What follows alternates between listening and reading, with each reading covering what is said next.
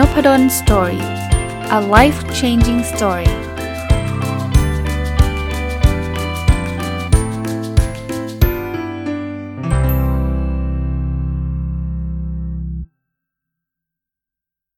วัสดีครับ ยินดีต้อนรับเข้าสู่นพดล story podcast นะครับ วันนี้วันเสาร์นะก็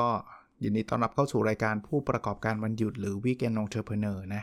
วันนี้จะหยิบบทบทหนึ่งที่อยู่ในหนังสือ The Multi Hyphen Method นะครับ ซึ่งเขียนโดยคุณเอมมาแกนนอนนะ จริงๆ ได้รีวิวหนังสือนี้ไป 2 ตอนนะครับ ในเมื่อ 2 สัปดาห์ที่แล้วแหละนะ แต่ว่าผมเจอว่าหลาย ๆ บทเนี่ยมันมีความน่าสนใจนะ แล้วก็มีรายละเอียด ก็เลยอยากจะกลับมาวิเคราะห์ หรือว่าหยิบเรื่องราวมาเล่าให้ฟังนะครับ วันนี้เนี่ยเรื่องที่อยากจะเอามาชวนคุยเนี่ยผมว่าเป็นเรื่องที่หลายคนเป็นรวมทั้งตัวผมด้วยนะก็เป็นนะครับโดยเฉพาะช่วงแรกๆเนี่ยคือการโปรโมทสินค้าหรือบริการตัวเองนะครับเป็นการโปรโมตตัวเราเองเนี่ยคือคือมันเขินต้องใช้คำว่าเขินนะเวลาเราจะพูดบอกว่าเออเรามีสินค้าหรือเรามีบริการหรือแม้กระทั่งเราเก่งอย่างเงี้ยคือพูดแล้วมันก็แบบกระดากปากอะ มันไม่รู้จะพูดยังไงอะนะผมเล่าประสบการณ์ผมก่อนแล้วเดี๋ยวเดี๋ยวผมจะบอกเทคนิค 5 เทคนิคที่หนังสือเล่มนี้เขาแชร์ไว้นะว่าเออมันมันมันมันแก้อาการพวกนี้ได้ยังไง ประสบการณ์ผมนะต้องบอกตอนแรกเนี่ยก็ก็เป็นอาจารย์ ตอนนี้ก็ยังเป็นอาจารย์อยู่นะก็ทำหน้าที่อาจารย์มันไม่มีอะไรเขินไงคือมันก็มีหน้าที่สอนก็สอนไปใช่ไหมทำวิจัยก็ทำวิจัยไปนู่นนี่นั่นก็ไม่มีอะไรนะ สิ้นเดือนก็ได้รับเงินเดือนตามปกตินะครับ วันหนึ่งเนี่ยสนใจเรื่องการเขียนหนังสือ พอสนใจเรื่องการเขียนหนังสือเนี่ยก็ออกหนังสือเล่มแรกมาชื่อความลับของการวัดผล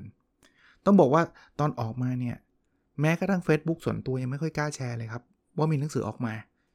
คือคือไม่รู้จะไม่รู้จะเขียนอะไรอะ่ะคือพูดง่ายๆว่ามันเขินๆไงไม่รู้ที่จะบอกว่า ผมมีหนังสือแล้วซื้อหนังสือผมเถอะอะไรเงี้ยมันดูแบบอะไรวะขายของเหรออะไรเงี้ย ซึ่งตอนนั้นเนี่ยผมไปไปตีความหมายว่าขายของมันดูหน้าแบบ มันดูเขินๆไอ้อายไงไม่รู้อะมันดูน่าอายอะเอาเอาเอาตรงๆนะ ซึ่งจริงๆมันไม่ใช่นะ ผมต้องบอกว่าเดี๋ยวคนขายของไม่เห็นหน้าอายเลย แต่ว่าตัวผมเป็นแบบนั้น แล้วผมก็รู้สึกว่า เวลามีคนถามหนังสืออะไรก็อ้ำอ้ำมืองึ่งนึกออกไหมแทนที่จะบอกเขาหนังสือเรื่องอะไรยังไงแบบไหนบางคนเขาก็ถามตรงไปตรงมานะเล่มละเท่าไหร่โอ้ยเขินอีก บอกราคาดีไหมอะไรเงี้ยเอา้าคุณจะขายไหมเนี่ยหนังสืออะนะ ก็เป็นเป็นอารมณ์ที่เกิดขึ้นนะครับ แต่ว่าพอทำไปเรื่อยๆนะอาการพวกนี้มันก็จะลดลง เราก็จะเข้าใจมากขึ้นว่า การที่เราทำสินค้าหรือบริการนี้ออกมาเนี่ยมันเป็นประโยชน์ต่อผู้คน แล้วจริงๆ เราไม่ได้ไปขอเงินเขาฟรีๆเราไม่ใช่บอกว่าพี่พี่เอาเงินมาให้ผมเถอะขอบคุณนะพี่ที่พี่ให้เงินผมไม่ใช่นะ มันคือการแลกเปลี่ยน ถ้าเขาเอาเงินมาให้เราเขาต้องคิดแล้วว่าหนังสือเล่มนี้มันดีกับเขาขออย่างเดียวนะ อันนี้เป็นเป็นกฎของผมเองนะ ว่าเราต้องไม่หลอกลวงนั่นเอง หนังสือเราเขียนอะไรก็ต้องบอกเรื่องนั้น อย่า overclaim อย่าอย่าบอกให้มันเวอร์วังอลังการนะโอ้โหหนังสือเล่มนี้เนี่ยช่วยให้คุณทำธุรกิจประสบความสำเร็จเป็น 10 ล้าน 20 ล้านอะไรเงี้ยอันนี้เวอร์แล้วคือคือมันไม่ใช่ก็อย่าไปบอกนะอะกลับมานะ ผมว่าหลายคนเนี่ยเป็นผู้ประกอบการวันหยุดเนี่ยไม่เคยขายของหรอก เราก็เป็นพนักงานเงินเดือน แล้วก็สิ้นเดือนก็รับเงิน รับเงินเดือนมันไม่เขินไงเพราะว่าเรารู้สึกว่ามันเป็นเรื่องปกติที่ทุกคนรับกัน แล้วก็มันก็ไม่ได้มีหัวหน้ามายื่นแบงค์ พันให้เราอะไรเงี้ยไม่ใช่ใช่ไหมมันก็โอนเข้าบัญชีมันก็แต่เป็นเรื่องปกติกันก็ไม่มีความความเขินอายเท่าไหร่ แล้วบางคนก็อยู่ในกรอบแบบนี้มาตลอดเนี่ยวันหนึ่งต้องทำคุกกี้ขาย รับจ้างถ่ายรูปนู่นนี่นั่นอะไรเงี้ยสอนภาษาอังกฤษอะไรเงี้ยมันดูแบบไม่กล้าไม่กล้าอะเขามีทิปส์ครับทิปส์ก็คือเทคนิคแล้วกันนะเทคนิคที่จะลดความเขินอายพวกนี้ลงนะเราจะได้โปรโมทได้อย่างสบายใจเนี่ย อันแรกเนี่ยเขาบอกว่าให้เราถามตัวเองว่าเราทำไปทำไม แล้วจริง ๆ แล้วเรื่องนี้สำคัญนะ ผมบอกได้เลยนะ เรื่องนี้สำคัญ คือต้องบอกว่าทำไปทำไมเนี่ยไม่ไม่ต้องตอบแบบโลกสวยก็ได้นะ เอาทำไมจริง ๆ ของเราเนี่ยเราต้องรู้ก่อน ตอบแบบโลกสวยคือ ผมอยากทำให้โลกใบนี้ดีขึ้นอะไรเงี้ย คือถ้ามันไม่ใช่ความรู้สึกคุณจริงๆเนี่ย อันนี้ก็เฟกแล้วคนคนฟังเขาก็รู้สึกว่านะว่าเราเฟกถ้าเราไม่ได้อินกับเรื่องนั้นจริง ๆ นะ ถ้าเราอยากจะขายเพราะว่าเราอยากได้ไรายได้เพิ่ม ก็รายได้เพิ่มครับ มันคือการสร้างรายได้เพิ่ม เราไม่ได้ทำอะไรที่ผิดนะ มันไม่ได้ผิดศีลธรรม จริยธรรมหรือกฎหมายใดๆนะครับ ในการหารายได้เพิ่ม แต่นั่นคือวายของเรา ต้องชัดเจนเขาบอกว่า ถ้าเรามีความชัดเจนเนี่ยความเขินก็จะลดน้อยลง ผมมีอยู่2อย่าง อย่างหนังสือเนี่ยผมผมยกตัวอย่างประสบการณ์ตรงแล้วกันเพราะว่าก็เคยเป็นไงอย่างแรกเนี่ยการเขียนหนังสือมันคือความสุขของผมอะ จริง ๆ ถามว่าไรายได้เพิ่มดีใจไหมดีใจนะ แต่ต้องสารภาพตรงๆนะตอนแรกที่เขียนหนังสือเนี่ยไม่ได้หวังว่า โอ้โห ฉันจะรวย 20 ล้าน 50 ล้านร้อยล้าน เพราะว่าจะมีหนังสือออกมาไม่ได้คิดแบบนั้น ไม่ได้คิดว่าหนังสือผมจะแบบเปลี่ยนชีวิตแบบ JK Rowling เนาะคือแบบโอ้โหเป็นพันล้าน คือถ้าเปลี่ยนได้ก็ดี ถ้ามันขายได้เป็นพันล้านแบบนั้นก็ได้ก็ดี แต่ว่าตอนแรกแค่ว่าสนุกกับมันวายผมจริง ๆ คือผมเป็นคนชอบเขียน พอเรามีวายเนี่ยเราจะกล้าที่จะโปรโมทมันออกไป ว่าหนังสือเล่มนี้มันคือผลผลิตจากแพชชั่นส่วนตัวของเรา คนที่ชอบทำอาหารวายของเขาคือเขาจะสนุกกับการทำรายได้เพิ่ม ก็รายได้เพิ่มก็ไม่ได้ผิด เอาถ้าสมมุตินะ เรารับจ้างถ่ายรูปเนี่ยวายของเราคือการหารายได้เพิ่ม จริงๆ ไม่ได้ชอบถ่ายเท่าไหร่หรอก แต่รู้สึกว่าเรื่องนี้มันจะสามารถสร้างรายได้ สื่อสารไปยังได้เลยนะครับ ไม่มีใครว่าคุณหรอกว่า อี มาเอาเงินอ้าวก็อาชีพอะมีใครบ้างครับที่ทำอาชีพแล้วไม่ได้เงินบ้างถูกปะเพราะฉะนั้นเนี่ยถ้าเราถ้าเราคือถามตัวเองก่อนนะว่าจะชัดที่เราทำทำเพื่ออะไร ผู้ประกอบการมันหยุดเนี่ยมันต้องมี 2 ข้างอยู่แล้ว คือเพื่อเงินแน่นอนเราต้องยอมรับ ตอนนี้ออกหนังสืออะผมผมก็บอกตรงนี้เลย ออกหนังสือเนี่ยก็เป็นส่วนหนึ่งที่ทำให้เกิดรายได้แน่นอนครับ ชัวร์ครับ ไม่ใช่ว่ารายได้เป็นสิ่งที่ผิด เออ อันนี้ อันนี้ผมต่อยอดอีกนิดนึงนะ บางคนบอกว่า พอรู้สึกว่าจะต้องทำแล้วมีได้เงิน มันจะรู้สึกตะขิดตะขวงใจทำไมครับ ทุกคนทำงานก็ได้เงินนะครับ เออ มันแปลกๆ ไม่แปลกครับ เอาตรงๆ ไม่แปลก เอางี้ ต่อให้คุณทำงานบริษัทนะจริง ๆ คุณก็ขายบริการนะ ขายเวลาคุณให้กับบริษัทนะ เอาจริง คุณขายของเหมือนกัน เพียงแต่ว่ามันไม่ได้ชัดๆ ออกมาว่าไปยืนขายเท่านั้นเอง แต่จริงๆมันเหมือนกันนะ เราก็ทำงานแล้วก็ได้เงินกันทั้งนั้นน่ะถ้าใครบอกอีแกทำงานแล้วมันแกต้องเอาเงินด้วยอะไรเงี้ยอ้าวแล้วเขาทำงานแล้วเขาไม่ได้เงินเหรอ เพราะฉะนั้นเนี่ยอย่าอย่าอย่ามองคำว่าการได้เงินเป็นสิ่งที่ผิดศีลธรรมไม่ใช่ อย่าปองอย่ามองว่าการคิดค่าจ้าง การเอาสินค้าไปขายเป็นสิ่งที่แบบดูดูดูด้อยดูแบบไม่ดีอะไรไม่ไม่จริง ไม่จริง อันนี้บอกได้เลยว่าไม่จริง กลับมานะ ถ้าเรามีความว่าก็ทำไมอยากได้เงินเอาไปแบบเพื่อทำให้ครอบครัวดีขึ้นทำให้คุณพ่อคุณแม่มีความสุขขึ้นทำให้ลูกทำให้คนที่เราดูแลเนี่ยมีชีวิตที่ดีขึ้น ไม่มีอะไรผิด แล้วถ้าเกิดมันมีคนที่เรารู้สึกที่มันมาแบบแหวได้เงินไม่ได้ดี ปล่อยเขาเถอะครับ นั่นปัญหาเขาไม่ใช่ปัญหาเรา เอาจริงบางทีมก็มีคนแบบเนี้ยโอ้ยมาหาเงินกับคนอื่นอะมันจะมีคนมาแซะมาอะไรเงี้ย ถ้ามีนะ แต่แต่บอกบอกว่าบอกตรงๆนะว่า ส่วนใหญ่จะไม่เป็นหรอกครับ เพราะทุกคนก็เห็นอยู่คุณเข้าไปเล่น Facebook Instagram อะไรพวกนี้คุณไม่เห็นคนเขาขายของอะแล้วคุณเคยมีความรู้สึกไหมจะเข้าไปแซะเขาอะว่าแบบอะไรกันมาหาเงินอะไรเงี้ยคุณคุณมีความรู้สึกแบบนั้นปะไม่มีนะคนส่วนใหญ่ไม่มีหรอก แล้วถ้ามันมีคนนั้นก็แปลกอะไอคนมาแซะนะแปลกปล่อยเขาเถอะนะบางทีเราไปห้ามความคิดไม่ได้คนแปลกๆมันก็มีเหมือนกัน ก็ก็ปล่อยเขา it's their problem นะ ไม่ใช่ your problem คือไม่ใช่ปัญหาเราปัญหาเขานะก็เขามีทัศนคติแบบนั้น ขออย่างเดียวคืออย่าหลอกลวง อย่าโกหก อย่าไปโอเวอร์เคลมอย่างที่ผมพูดนะนะแบบทำคุกกี้ขายอย่าไปบอกว่าคุกกี้กินอันนี้แล้วเนี่ยโรคภัยไข้เจ็บหายหมดเลยอันนี้คุณคุณคุณหลอกลวงแล้วอันนี้อันนี้ผิดจริง อันนี้ผิดจริงทำหนังสือขายเนี่ยอย่าไปบอกว่าอ่านหนังสือเล่มนี้แล้วจะรวย 10 ล้านภายใน 24 ชั่วโมง คือคุณหลอกละ คุณคุณรู้รู้ตัวของคุณเองอะว่าไอสิ่งที่คุณพูดเนี่ยมันจริงไม่จริง คุณอาจจะขายได้นะ โอ้โหสิบล้าน 24 ชั่วโมงอยากซื้อป่ะ อยาก แต่สุดท้ายเนี่ยเรื่องพวกนี้จะเป็นสิ่งระยะสั้น เขามาอ่านเสร็จแล้วเขาบอกแหวะ เหมือนกับหนังสือเล่มอื่นๆแหละไม่เห็นมีอะไรเลย อย่างเงี้ย ชื่อเสียงคุณพังนะ แล้วชื่อเสียงพังแล้วต่อไปเนี่ยจะกู้คืนมาเนี่ยบอกได้เลยไม่ง่าย คนมาเสร็จแล้วเขารู้สึกผิดหวังนะเขาบอกต่อด้วย แล้วพอเล่มที่ 2 คุณตั้งใจทำจริง ๆ แล้ว คุณไม่หลอกลวงแล้วยากแล้วนะ ชื่อเสียงเนี่ยพังไปแล้วในกู้ยากนะ กู้ยากอะอันที่ 1 หาคำว่าทำไมให้เจอ อันที่2นะเวลาคุณจะทำอะไรก็ตามเนี่ย คุณพยายามทำในสิ่งที่คุณคุณคุณรักอะ่ะทำในสิ่งที่คุณแบบเอาเป็นว่าถ้าคุณเป็นลูกค้าคุณก็จะซื้อสินค้าหรือบริการที่คุณให้อะ่ะเออถ้าคุณทำแบบนี้คุณจะไม่ไม่ความเขินอายคุณจะลดลงเอาบอกอันนี้ส่วนตัวนะ ความเห็นส่วนตัวผมนะหนังสือทุกเล่มที่ผมเขียนนะถ้าถ้าผมไม่ได้เขียน แล้วมีคนเขียนหนังสือแบบนี้ออกมา ถามว่าผมซื้อไหมส่วนตัวนะ ผมซื้อทุกเล่ม บางทีเนี่ย ผมยังไปเขียนใน Facebook ผมเลย คือเขียนขำๆนะแต่คิดจริง ๆ นะ คือผมอ่านหนังสือผมทุกเล่มนะ จริง ๆ ก่อนที่จะ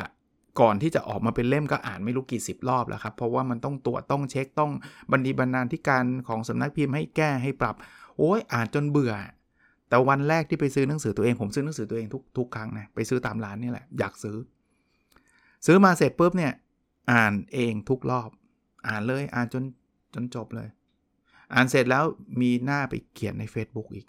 ว่าหนังสือเล่มนี้คนเขียนเขียนได้ถูกใจจริง ๆ เลย ก็มีเพื่อนมาแซวกันเต็มนะ บอกอย่างนี้ก็ได้เหรอบอกก็ได้ คือคือเอาจริง ผมรู้สึกว่ามันมันมันใช่ไง ผมถึงกล้าไง แต่ถ้าเกิดผมทำหนังสือห่วยๆเดยผมจะไม่ค่อยกล้าโปรโมทมันละอายใจนึกออกปะสมมตินะ สมมตินะนี่แต่ไม่ไม่ไม่เคยทำแบบนี้นะ สมมุติว่าผมเขียนเคลียเลย เขียนแบบห่วยๆแบบไม่ได้เรื่องแบบตัวเองอ่านแล้วยังแหวะอย่างเงี้ย แล้วออกมาเป็นเล่ม คุณจะกล้าโปรโมทไหมคุณจะกล้าพูดกับคนอื่นไหมว่าเออเล่มนี้สุดยอดครับ ซื้อเถอะครับอะไรเงี้ยโอ้โหมันมันขัดกับความรู้สึกอะ่ะ เราจะไม่กล้าโปรโมทหรอก แต่หนังสือทุกเล่มเนี่ยเราพูดได้เต็มปากอะว่าไม่รู้นะคนอื่นผมก็ไม่ได้แบบโม้หรือว่าพยายามเคลมว่าเจ๋งที่สุดไม่ไม่เคยพูดเลยนะ จริง ๆ เป็นคนที่แบบไม่ไม่ค่อย comfortable ที่จะไปไปโม้อะไรเกินจริง แต่ถามผมว่าผมมีความภูมิใจในหนังสือทุกเล่มที่ผมออก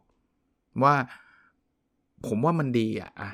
ผมว่าแต่ผมก็บอกชัดเจนนะ มันเหมาะกับใครไม่เหมาะกับใคร อันนี้ถ้าเกิดสมมติไอ้ไอ้เรื่องความลับการวัดผลหนังสือเล่มแรกเนี่ย มันมันสร้างความงุนงงเล็กน้อยเพราะว่าคำว่าวัดผลมันกว้าง จะมีคุณครูหรือจะมีนักการศึกษาหลายเล่มเนี่ยไอ้หลายคนเนี่ยเขาจะเริ่มสงสัยว่า อันนี้มันหมายถึงพวกแบบออกข้อสอบให้นักนักเรียนสอบเป็นวัดผลการศึกษาหรือเปล่ามีเยอะนะครับ แล้วถ้าเกิดผมเคลมไปว่าเฮ้ยมันใช้ได้ผมอาจจะขายได้อีกเยอะเลยนะ เพราะว่าคุณครูในประเทศมีทั้งเท่าไหร่ แต่ผมบอกทุกครั้งว่ามันไม่ใช่ครับ มันคือการวัดผลองค์กร แล้วส่วนใหญ่เป็นองค์กรทางธุรกิจด้วยซ้ำ จริงๆ องค์กรเป็น non-profit ก็ได้ แต่ว่ามันไม่ใช่วัดผลแบบออกข้อสอบกี่ข้อเป็น multiple choice ดี หรือว่าจะเป็น essay ดี ไม่ใช่แบบนั้นเลย ไม่ใช่เลย บอกแบบนี้สบายใจฮะเพราะเราบอกความจริง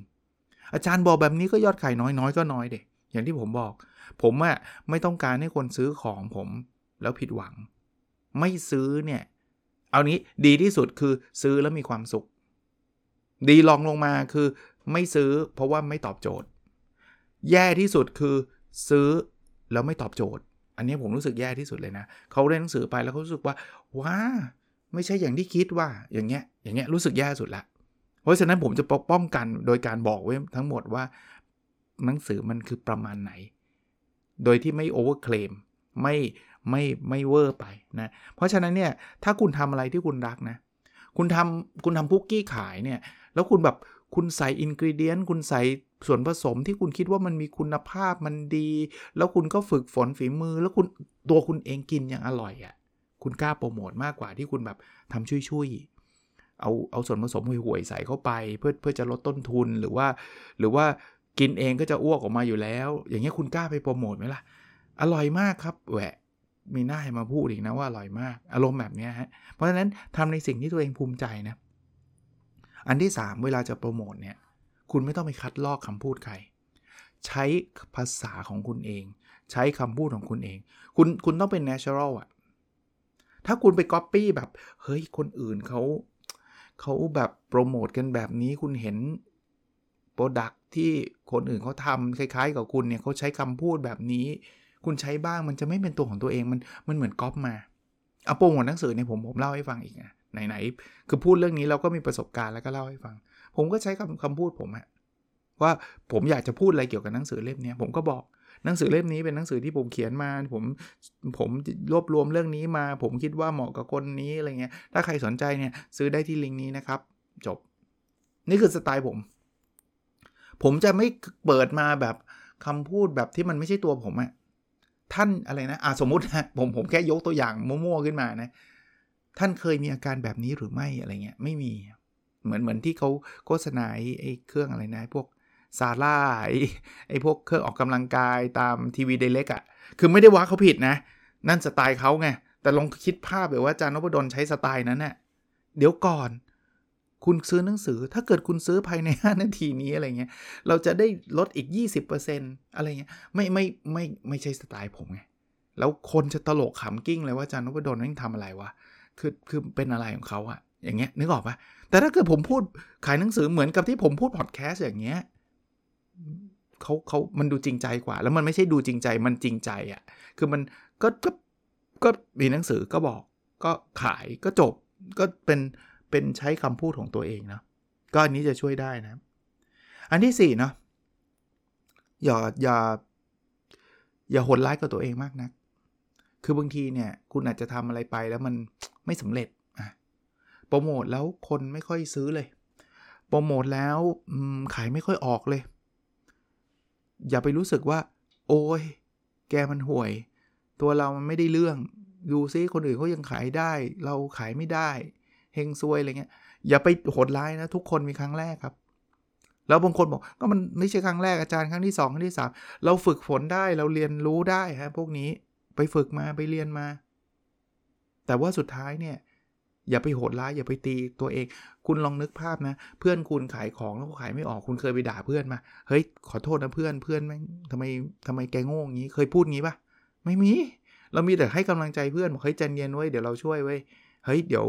ทำแบบนั้นดีทำแบบนี้ดีมันน่าจะ work นะอะไรเงี้ยใช่ปะบอกกับตัวเองแบบนั้นนะ สุดท้ายนะ คือ บางทีทำดันทุลังไปอะบางทีมันไม่ work ไม่ใช่อะไรฮะโปรโมทคุณก็ต้องโปรโมทให้ถูกคนด้วย เอาจริง คุณโปรโมทผิดคนให้คุณพูดยังไงก็ตามเขาก็ไม่ซื้อคุณนะเพราะฉะนั้นเนี่ย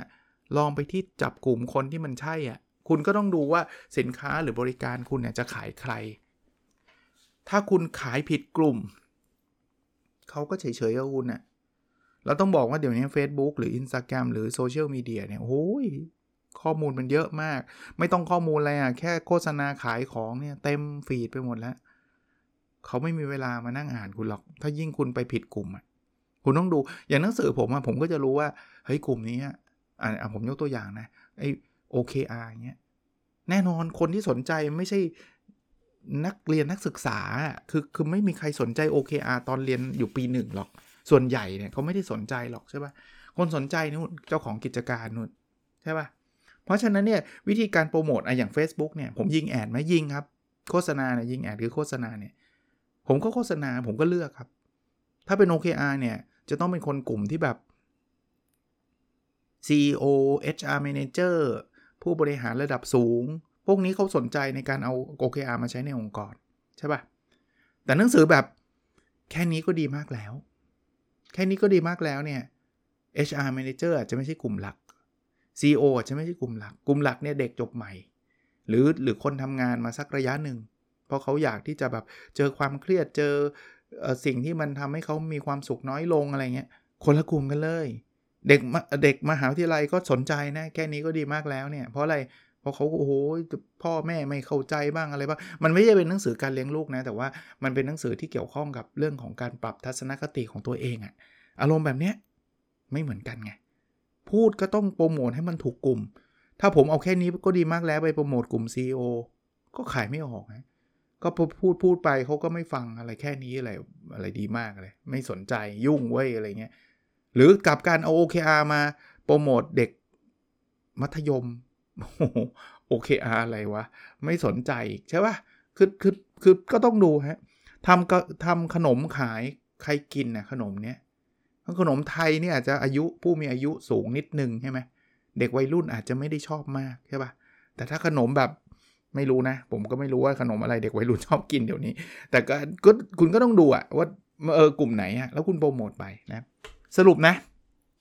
โปรโมทตัวเองได้นะไม่ได้มีผิดอะไรสินค้าและบริการตัวเอง ถ้าเราไม่โปรโมทแล้วใครจะโปรโมทล่ะใช่ป่ะอันแรกนะ ถามตัวเองก่อน ว่าเราทำไปทำไมไอเนี่ยขายของขายสินค้าหรือบริการเนี่ยทำไปทำไม อันที่2นะทำในสิ่งที่ตัวเองสนใจ ขนาดตัวเองก็ยังซื้อเลยอย่างเงี้ยเราจะกล้าพูดมากกว่า อันที่ 3 ใช้คำพูดใช้สไตล์เรานะอันที่4เนี่ยอย่าถ้าอะไรผิดหวังก็อย่าทำร้ายตัวเอง อย่าไปโทษตัวเองมากนักร้านที่5เนี่ยโปรโมทให้ถูกคนถูกกลุ่มนะครับ ก็วันนี้เอามาฝากประมาณนี้นะหนังสือเนี่ยรีวิวไปแล้ว แต่ว่ามันมีบางบทที่มันน่าสนใจแบบนี้อยากเอามาขยาย เพราะว่าถ้าจะแบบรีวิวแบบเจาะแบบนี้เนี่ยมันจะยาวมากก็เลยขออนุญาตตัดมาเป็นบทๆแบบนี้นะครับ แต่หนังสือตัวหนังสือเนี่ยชื่อ The Multi Hyphen Method นะครับเขียนโดยคุณเอมมาแกนนอนผมซื้อมาจาก Asia Book นะฮะก็นานแล้วล่ะนะครับ โอเค น่าจะประมาณนี้นะครับ แล้วเราพบกันในสดถัดไปครับ สวัสดีครับ